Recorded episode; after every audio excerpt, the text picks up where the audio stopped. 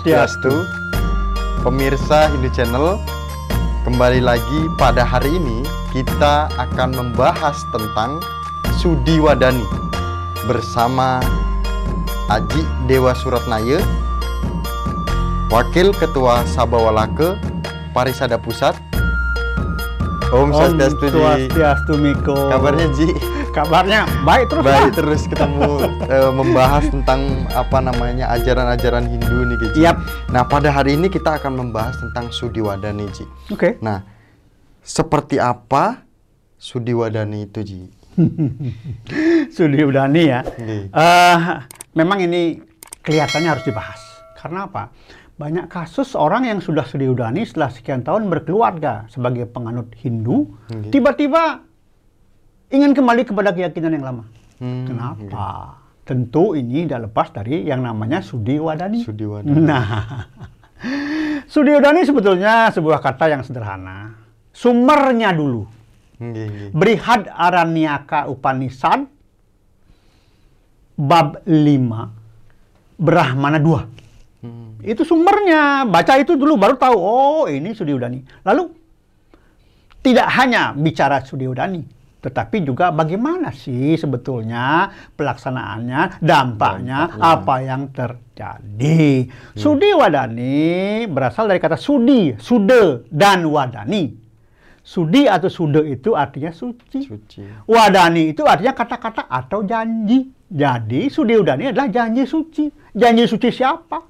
Janji suci orang yang bergabung menjadi penganut Hindu dari keyakinan lain. Sudi Wadani bergabung ini disaksikan oleh leluhurnya yang bersangkutan. Dan Mika harus tahu, tidak ada leluhur apapun agamanya dulu ketika beliau masih hidup yang menolak ketika keturunannya di Sudi Wadani dan bergabung menjadi penganut Hindu. Nggak ada. Yang penting pelaksanaan Sudi Wadani tidak meninggalkan tiga hal. Jadi Sudi Wadani sebelumnya janji suci sumpah dharma. Ketika pelaksanaan, setelah dipahami bahwa janji suci itu bukan penghiduan, artinya tetap leluhurnya sama, nggak diganti leluhurnya. Yang dulu leluhurnya waktu dia belum jadi penganut Hindu, ya itu juga leluhurnya. Apapun dulu keyakinan leluhurnya, tetap leluhurnya dia. Tidak ada salahnya, ini udah pernah melarang orang itu kemudian bakti kepada leluhur lamanya. Enggak ada cerita itu. Setelah dipahami masalah Sudi Wadani itu, lalu pelaksanaannya. Bahwa berdasarkan Brihadaranyaka Upanishad, ada tiga hal di sana yang menyangkut masalah percakapan antara Tuhan sendiri, Sang Prajapati dengan tiga putranya. Putranya itu tiga. Yang pertama Dewa, yang kedua manusia, yang ketiga Asura. Raksasa. Nah, kepada ketiga putranya dibisikkan kata. Satu kata dibisikkan, masing-masing dibisikkan. Si Dewa dibisikkan kata satu ini, si manusia, si Asura. Lalu si Dewa tanya, apa yang kamu dengar? Saya mendengar kata Dhamma. Tahu nggak artinya? Tidak. Nah, kamu para Dewa memang aku ciptakan dengan sifat yang susah dikendalikan. Maka kalau kamu mau moksa, kendalikan dirimu. Loh, bagaimana caranya? Loh, kan ada trikaya parisuda, ada trikaya karana. Walaupun Dewa juga harus seperti itu. Nah, kemudian kedua manusia, apa yang kamu dengar? Saya mendengar data. Artinya apa? Enggak tahu. Data artinya memberi. Manusia itu saya ciptakan dengan sifat serakah. Serakah, pelit. Maka kalau kamu memoksah manusia, beranilah memberi. Dan nepunialah kamu. Ada dalam 7 pengamalan dharma. Lalu Asura. Kamu aku ciptakan dengan sifat yang kejam. Kalau enggak, kamu nggak jadi raksasa kamu. Tetapi kalau kamu mau moksa, belajarlah untuk ulas asih. Kan ada tatwa masih, ada Wasudewa Kutumbakam. Tiga ini menjadi dasar Sudi Wadani bahwa keyakinan yang paling mendasar atau serada yang paling mendasar dari manusia adalah satu, dia harus bisa mengendalikan diri. Makanya diberikan trikaya parisuda dan trikaya karana. Kedua, dia harus berani memberi dan punya.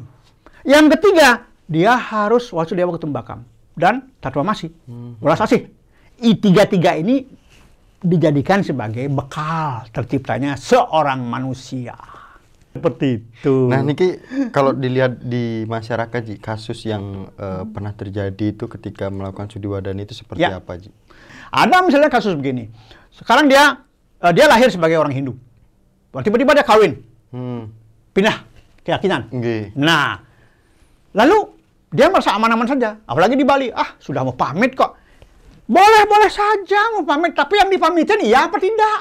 Ini kan kita nggak mendengarkan. Kita nggak mendengarkan, nggak melihat.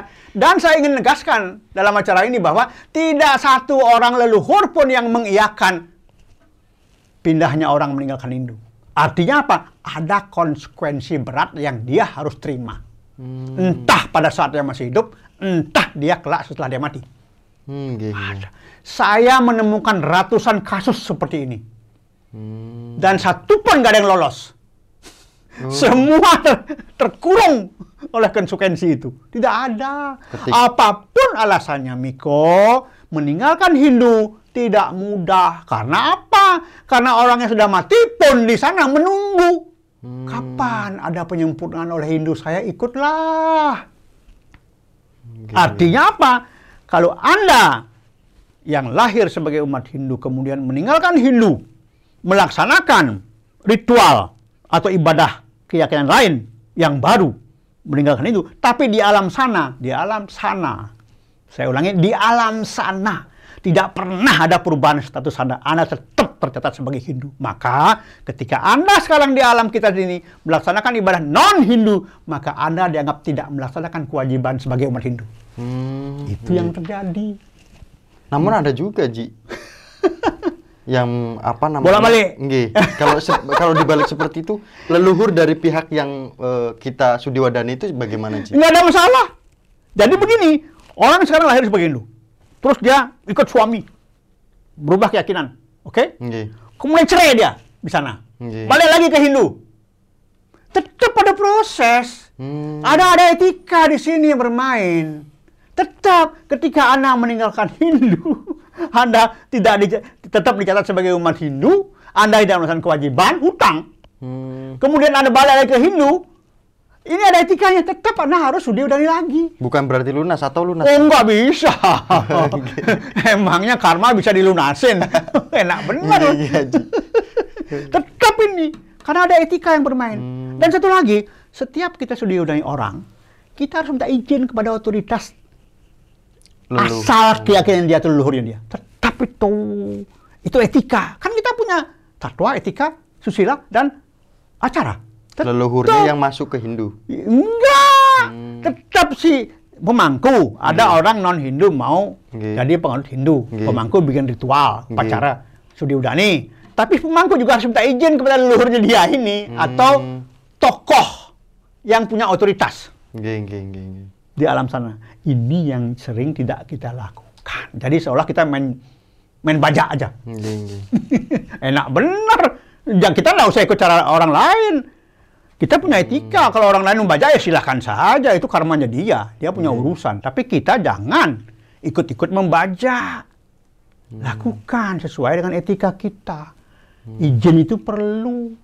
Dan tidak pernah ada penolakan. Karena di alam sana mereka sudah tahu yang mana kiri, yang mana kanan. Yang mana benar, yang mana kurang benar. Sehingga ketika orang balik ke asalnya, oh iya, ya sudah, oke, bagus. Dengan harapan, kalau kamu balik ke sana, Hindu, sempurnakan aku lewat entas-entas. Jadi ini sebetulnya kalau orang bergabung sebagai penganut Hindu, sebetulnya dia itu ikut campurnya leluhurnya yang berharap agar dia disempurnakan. Karena sudah terlalu lama menunggu di sana. Sekian generasi dia menunggu. Tetap begini aja, hujan-hujanan. Jam-jam lapar saya, jam-jam makan saya lapar. Panas kepanasan. Jangan hujan kedinginan. Gimana ini? Nah, sudahlah. Saya tahu Hindu mampu melakukan itu. Ya sudah. Udah, lagi pula ini sudah ada yang minta izin kok. Ya sudah. Tapi ingat, jangan lupa ya. Entas-entas saya. Sempurnakan saya. Nanti setelah kemudian, loh iya, ini sebabnya yang mendorong kenapa tidak pernah ada penolakan ketika orang bergabung menjadi penganut Hindu. Tidak pernah ada penolakan. Nggih, monggo. Tapi kutunggu ya. Aku sudah lelah menunggu di sini. Nggak kiamat-kiamat. capek. Kamu bisa membantu saya, bantu aku. Pokoknya aku dukung lah. Ini yang terjadi di alam sana.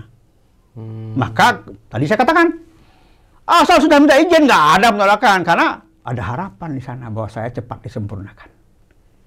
Salahnya orang kita adalah ketika orang itu bergabung dengan kita, kita tidak pernah melakukan penyempurnaan leluhur mereka. Kecuali dengan tas-tas. Iya, entah-entah bisa dilakukan dengan cara Bali maupun cara Jawa. Yang mana yang mau dipakai? Ya. Jadi, Sudi Udani itu juga harus diperhatikan. Nggak bisa dipermainkan sembarangan begitu.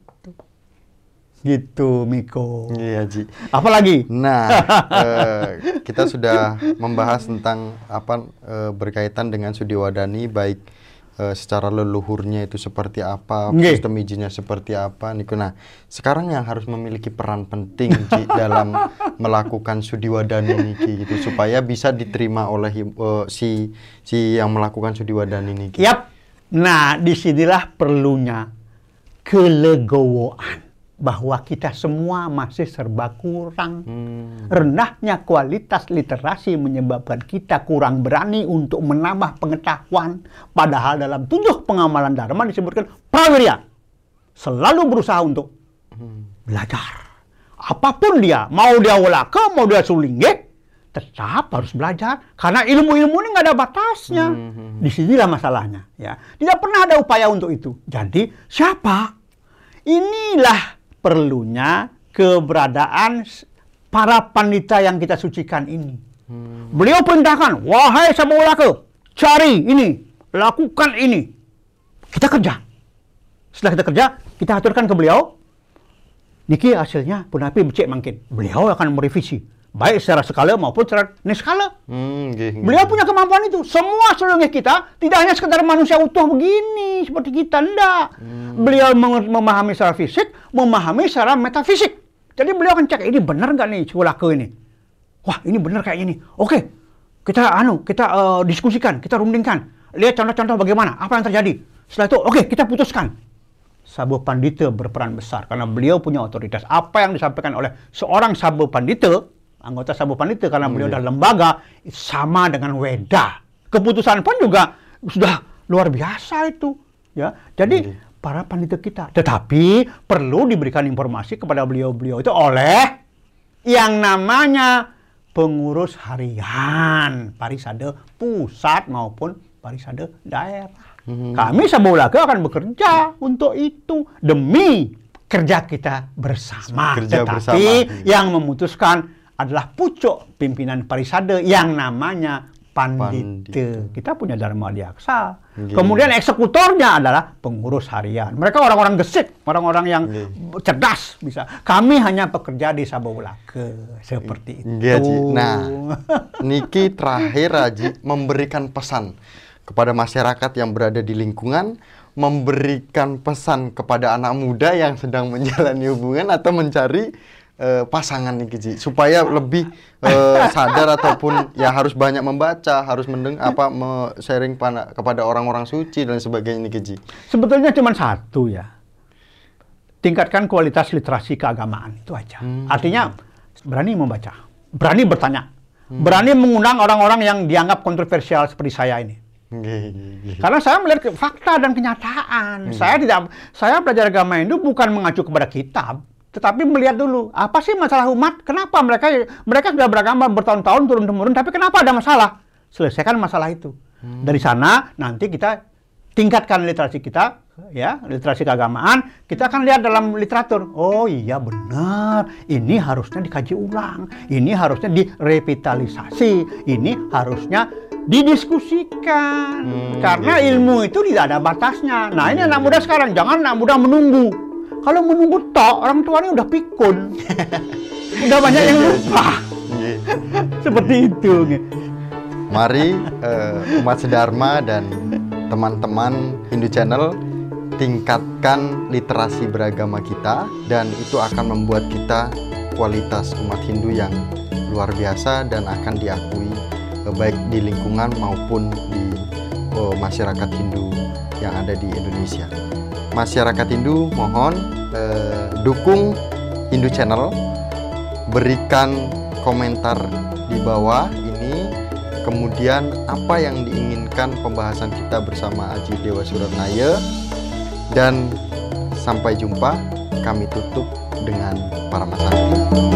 Om Santi Santi Santi. Om.